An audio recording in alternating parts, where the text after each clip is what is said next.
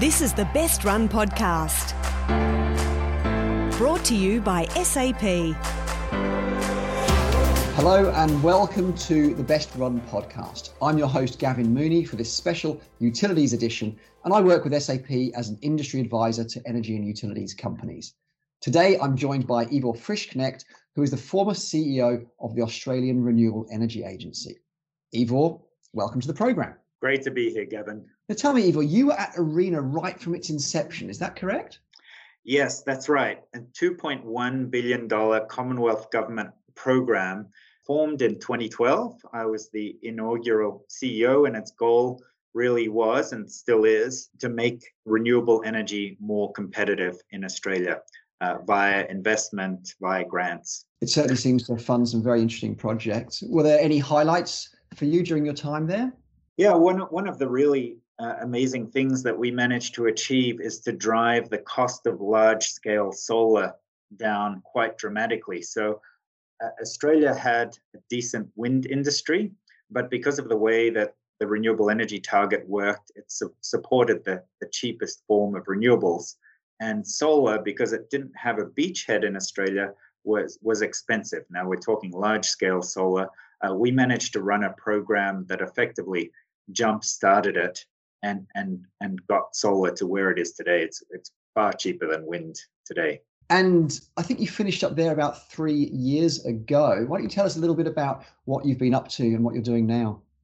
Sure, absolutely. So uh, before Arena, I worked in small companies and venture capital, and in some ways, all in the clean energy sector. And so I've continued that after Arena. So I advised a number of larger and, and also small companies on their energy transition uh, ambitions. And I also serve on a number of boards, corporate boards. Now, the topic we've got for today is specifically rooftop solar. And we hear that Australia leads the world in the uptake of rooftop solar. Is that right? And why is that? Yeah, it's really quite amazing, Gavin. We've got about one in three Australian households has solar on its roof. In Queensland and South Australia, it's more like 40%. Uh, so it's an incredible number by global standards. And, and so, how did we get here? Started uh, a little over 10 years ago with a combination of Commonwealth and state government subsidies to support rooftop solar. Now, uh, that's uh, those have mostly wound down, uh, but the industry has developed into something that's very vibrant, incredibly competitive, more than 7,000 retailers and installers competing to put solar on your roof. And uh, it's there's relatively little regulation. All you need is an electrician uh, to sign off on an installation, and, and you can have a solar system. So the, the costs really have come down dramatically. The reason people are getting it today is is it's just it's a way to save money, and plus everybody has it. So um, don't you want one too? I think I do actually. And we hear a lot about it on the, the residential rooftops, but also businesses are getting in on this space as well, aren't they? Yeah, it took businesses a little longer. Um, it's a bit more complicated a story there because uh, many businesses don't own their own buildings. So, for starters, you have to have a negotiation with the landlord about how this is going to work. Um, some of the roofs, like warehouse style roofs, can't actually support the, the weight of a solar system without some sort of structural augmentation. And big businesses, at least, they had lower energy costs to begin with. So the savings weren't quite as big, weren't quite there so early. Uh, but they are really feeling the pressure from their customers, from their employees, from their investors to do more about climate change and, and make the transition themselves too. Yeah, the pain that Australian businesses face with the uh, what have been quite high energy costs on a on a global sort of level. Is there a limit to how much we can install? Oh, one day, are we going to run out of roof space? Well, of, of course, logically, we are. We don't have unlimited roof space, but we're a very long way from there. Uh, so, just to, to give you some numbers, even though we are at about 30% of our households have, have um, solar on their roofs, until very recently, those systems didn't come close to actually taking up all of the available roof space and and some of the early systems are now starting to get upgraded so uh, a one kilowatt or two kilowatt system might be getting replaced by an eight or 10 or even 20 kilowatt system that is maxing out the roof space. Those new systems, by the way, are cheaper than the original ones were. Um, and, and there have been studies to try to figure out just how much could we put on roofs, and that takes into account shading and roof orientation and that sort of thing.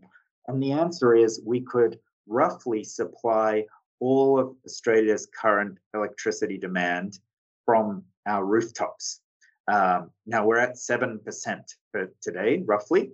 And so there's a long way to go. having said that, by the time we get there, electricity demand will have grown because we'll have electrified transport through electric vehicles and electrified heating by replacing gas with electricity. So, um, so there will still be a role for large scale wind and solar for sure. that's good to hear. And if I'm someone who lives in an apartment block where I don't necessarily own the roof, but I still want to save money and do my bit for you know the energy transition. What are my options? That that's a really good question. Um, there's a practical problem too because if you've got uh, a 20 story building, there just isn't very much roof per person, right? So you can't have very much solar. But there are actually technical solutions to just spreading that available solar out amongst the apartment dwellers, if you like one company that I happen to know of, Allume, an Australian startup, does exactly that. They're focused on providing the solar that's on the roof to the highest value tenant or, or user at that moment, because there's not much point giving someone who's out at work, who's not using any energy at that moment, giving them the benefit of the solar. And that might change throughout the day. So that's an interesting technical solution. Other countries, they have what we call community solar. So that's actually setting up a, call it a mini solar farm somewhere out in the country and just allocating it to a particular building in the city, for example. Or it can even be um, a, a, larger community, right? Maybe there's a, a number of people uh, in a local school who all get together, all the parents, and say, "Hey, let's let's buy solar together." That works well in some locations. It it hasn't taken off here because our network costs are high. And so one of the the benefits of rooftop solar is it's all on your side of the meter. So you don't have to pay the network for any of the energy you generate and use. Whereas if it were out in a field in the country, you would have to somehow pay for that energy to get from the country to your house. And that that might roughly double the cost of it because of the network charges, you know, the poles and wires. Yeah, it's an important point, isn't it? It's it's it's very much in front of the meter when it's the community solar, isn't it? And it's not, I guess, too different to another large scale solar farm, which is contributing to the national electricity market. Well, it's that's right. It's exactly the same, except the ownership's a bit different. Okay. And if we look at the economics of rooftop solar, you've mentioned how the costs have you know, really plummeted over the last 10 years or so, but but also the amount that consumers are paid for exporting their solar into the grid has also shrunk quite substantially, I understand. So is it still worthwhile for consumers to install rooftop solar? Yeah, more more so than ever, really, just because it is getting so cheap. So solar's dropped in cost by more than 80% over the last decade. And to make that practical in terms of a rooftop system, 10 years ago you might have spent twenty to thirty thousand dollars for quite a small system. Today you might spend $5,000 for quite a big system. And the feed in tariff, which is how much you get paid when you're exporting. And of course, the bigger your system is, the more you're going to be exporting. So that amount that you want to be paid for is actually increasing over time. Those have been going down too, primarily because a decade ago, that was the way that these systems were being subsidized was through the feed-in tariff. Now we're effectively saying, or increasingly saying, that the energy you generate on your roof and export is really no different from the solar that's generated in a big solar farm or or um, energy that comes from a wind farm. It is green, so in that sense, it's better than than energy that comes from coal or gas, um, but it is no more valuable. It's effectively valued the same way. So if wholesale market prices are $50 a megawatt hour. That's how much you should get paid. Now, it's not that practical to give you a different price every five minutes, which is how the wholesale market works. That, that wouldn't work so well in uh, the small amounts of energy coming out of your household. So we tend to somehow come out with an average price. And today, those are still a little higher than the wholesale market prices, but they're converging on the wholesale market. So to give you some some amounts, you might um, be getting seven to 12 cents a kilowatt hour if you're exporting. The cost of your system to put it on your roof might be like eight to 15 cents a kilowatt hour. So you're not really making a lot of money. In fact, you're probably losing a bit of money if all you're doing is exporting. But if you're using the energy, right, you're displacing power that you're paying 25 cents a kilowatt hour for, um, maybe 30 cents a kilowatt hour. So you're saving that and paying for it with your rooftop system at 8 to 15. And, and it varies, that range is quite big because a system in, uh, in a cloudy part of Tasmania long way south is very different from a system in a sunny part of Queensland or WA. Right. And and and so it's very much about being able to take advantage of the solar you generate and consume it in your own house as well. So the so-called self-consumption. And you mentioned that we're going to see an increase in in demand in general with the electrification of transport and heating. So I, I suppose in an ideal world, I would have rooftop solar on my roof, and during the daytime, it's going to be charging my electric vehicle and that sort of thing. Is that the way you see things going? Yes. So, to the extent that you can use your energy uh, that you generate, that is good for you economically. It's good for the grid as well, because that means we don't have to build a whole bunch new poles and wires to take the energy someplace else to someone else who, can use it. Or if it does need to be taken someplace else, ho- hopefully it just goes next door or, or maybe down the road a little ways. It doesn't go all the way across the country. Of course, your example there, the electric vehicle one, if you're a commuter by car, is not, not a great one because by definition, you aren't going to be, well, most people aren't home during the day for their, uh, for their job. And uh, maybe maybe we will be to you know, in the new post-COVID world, more of us will be working from home, but maybe we won't have to use our car so much either. Um, but yes, if we can figure out how to use the energy, that is is really the key. And uh, one of the simplest ways to do that, of course, is just by having a battery. And so people are putting batteries in with their solar system at an increasing rate as well. It's still quite low, so again, to toss out some numbers, about 370,000 solar systems went on roofs last year, about 25,000 battery systems. So a little under 10% went in with batteries, but well, I think we're going to see that go up dramatically as battery systems get cheaper. Is that stationary storage really being held back by the economics then? Because I think I've seen one comparison that said you could get a far larger battery by buying an electric vehicle. You get a better sort of dollar per kilowatt hour rate, and you get a car thrown in as well. well, that's that's certainly true. Um, that batteries are cheaper within a car, which seems a little little um, counterintuitive. You can't get a, a there aren't many cars that you can buy today that allow you to do it's called vehicle to grid or or bidirectional charging. Tesla, which is the most common uh, EV out there uh, by quite some margin, doesn't um, allow you to do that. It voids the warranty. Um, the electronics aren't set up for it. There's there's a good reason why uh, most electric vehicle manufacturers don't allow you to do that today, and that is because the life of a battery is determined by how often it's cycled. So how many times do you charge it and discharge it? And obviously, if you're doing that um, to, to run your household in addition to your car, it, there's going to be a whole lot more cycle times, which are which creates warranty and, and maintenance issues. Um, but we may get there if batteries get cheap enough. There's no reason why you can't just have a separate battery. You know, basically a home storage battery. The reason they're expensive today and more expensive than those in a car is just it's not as mature an industry. I think fast forward two three years, they're going to come down a lot in cost they're heavy beasts, these batteries. And so getting them installed often takes uh, two people. Uh, so that that's an issue. It takes some specialist expertise. You know, every solar installer, any electrician couldn't install a battery. It's a bit trickier than that. Again, fast forward a couple of years, and I think we'll see that become a lot more routine and therefore easier to get done, cheaper to get done. Yeah, I'll be interested to see how that plays out. And you, you mentioned with the with the EV vehicle to grid, you know, Tesla doesn't allow you to do it. It voids the warranty and it increases the cycling of the battery, which all makes sense.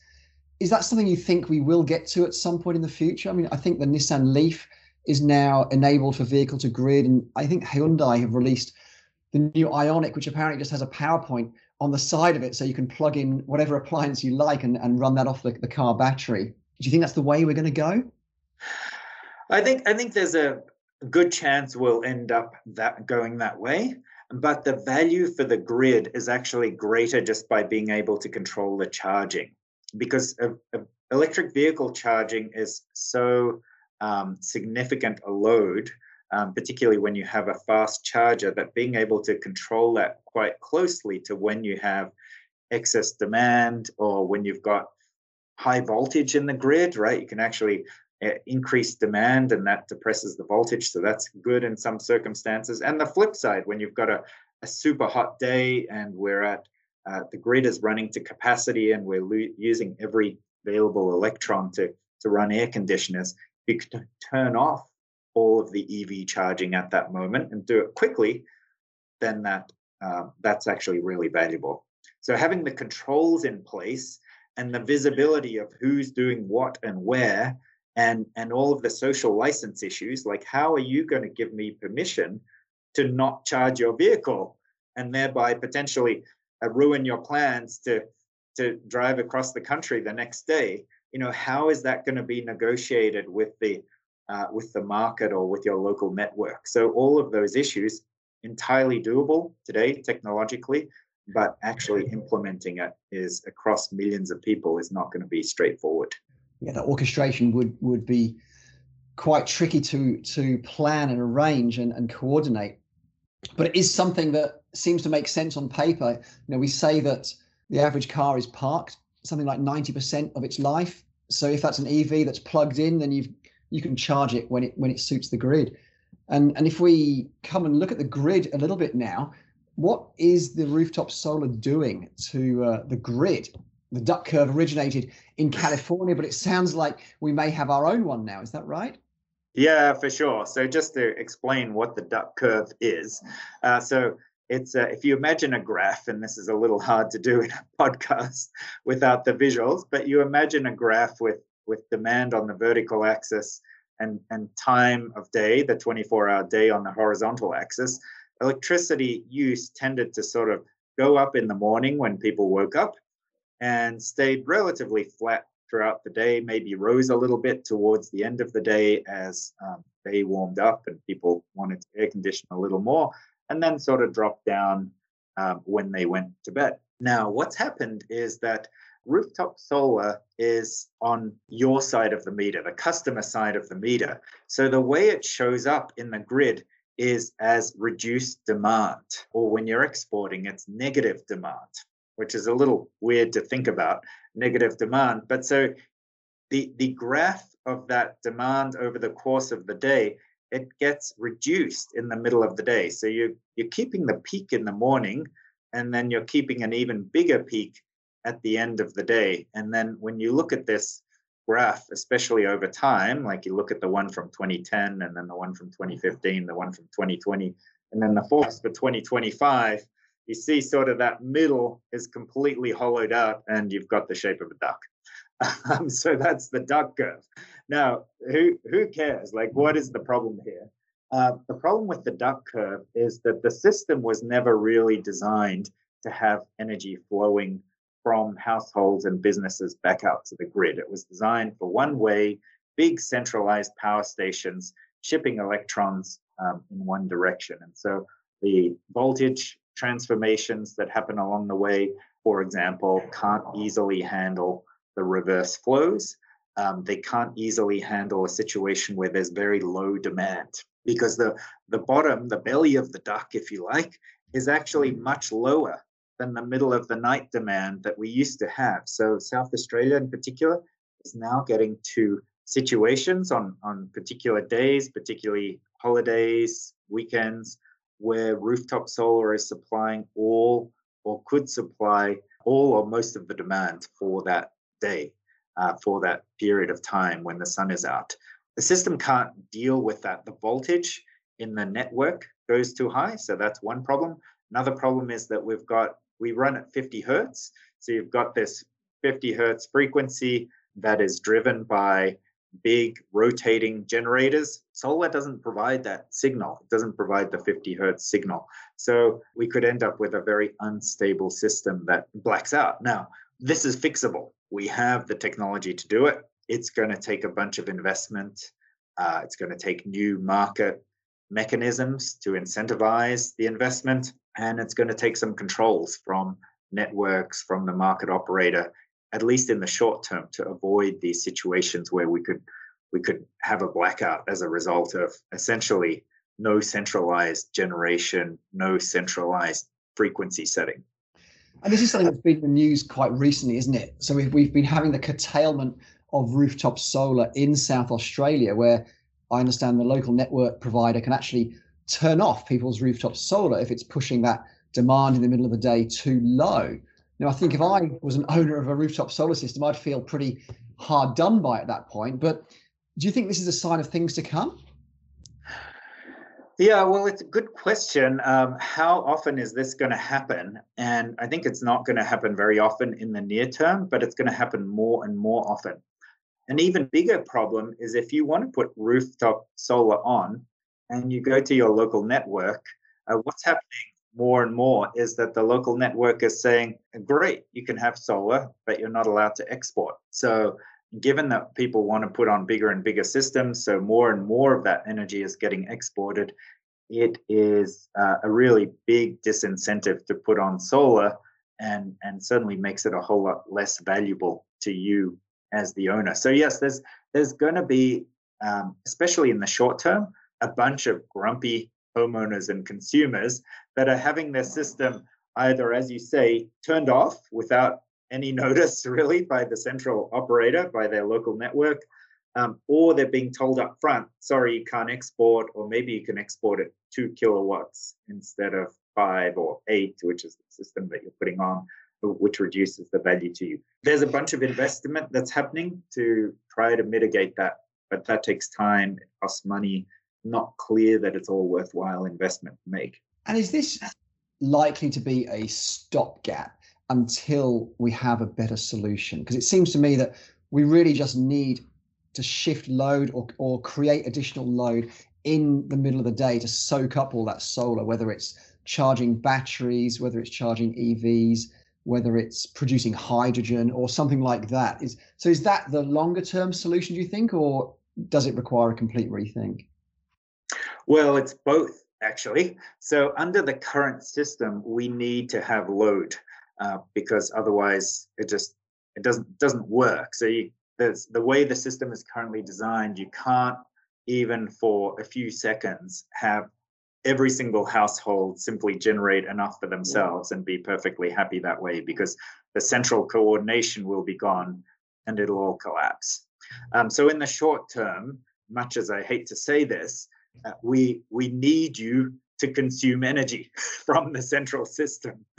Um, and, and so there is a technical fix for that but but it's not a straightforward technical fix. Having more uh, having more load shifting capability like batteries like electric vehicles that uh, is going to help a lot in that whole process. We, we talked about how rooftop solar is spreading. We can expect more and more to be deployed, whether it's on the rooftops that haven't been covered yet or whether it's upgrading existing systems. So it sounds like South Australia is really the canary in the coal mine for what we can expect to happen in the other states in time if we don't have that additional load come on in the middle of the day.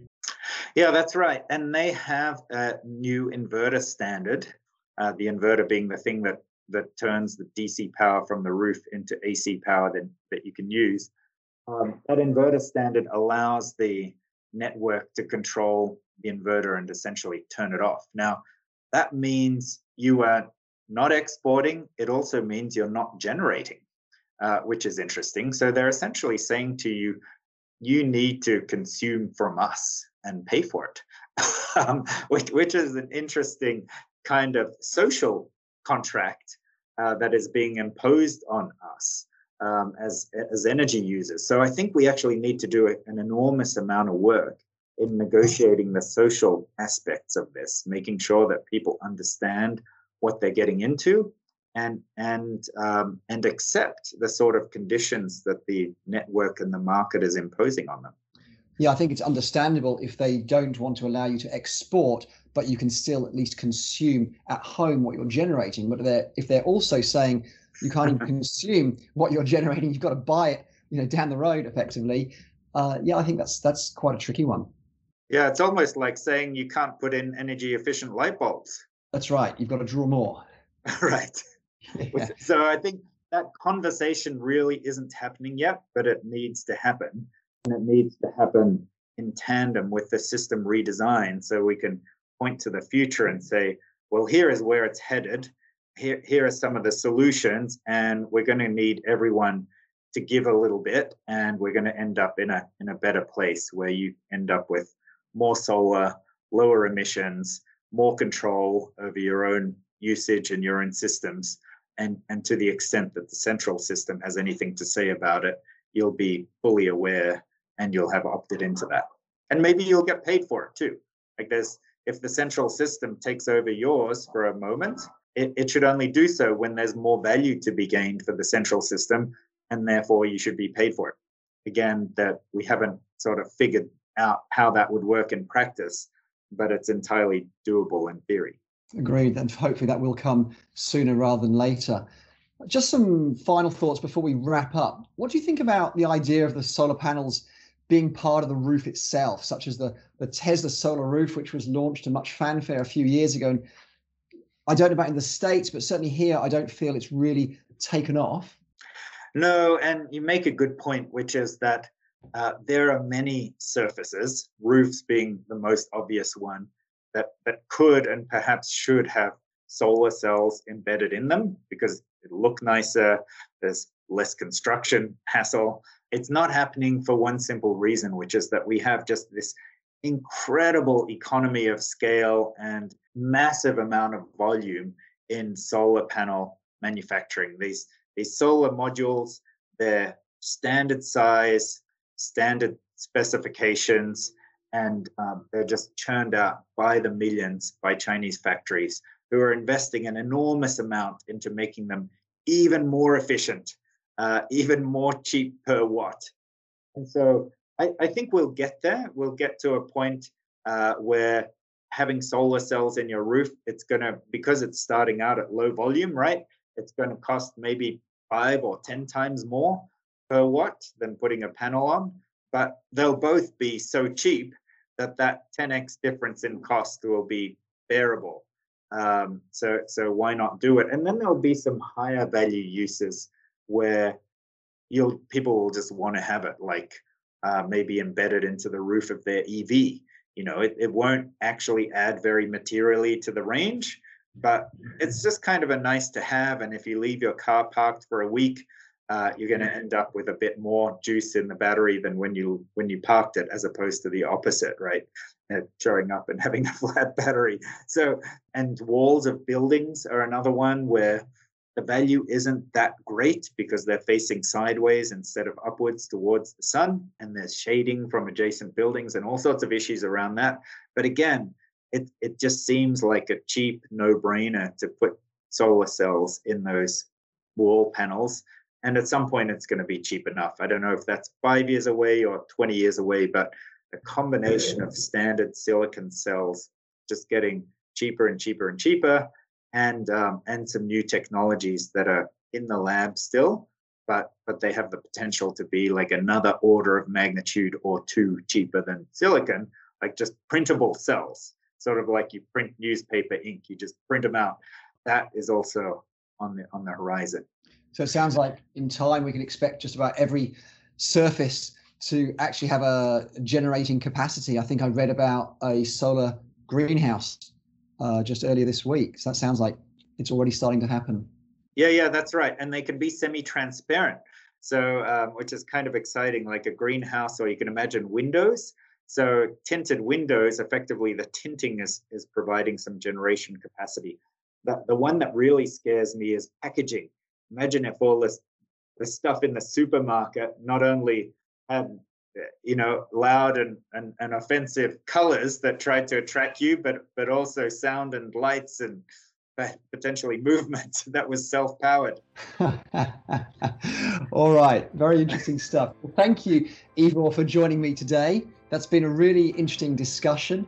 And thank you to our listeners for tuning in to this special edition of the best run podcast. It's been a pleasure gavin. You've been listening to the best run podcast Brought to you by SAP.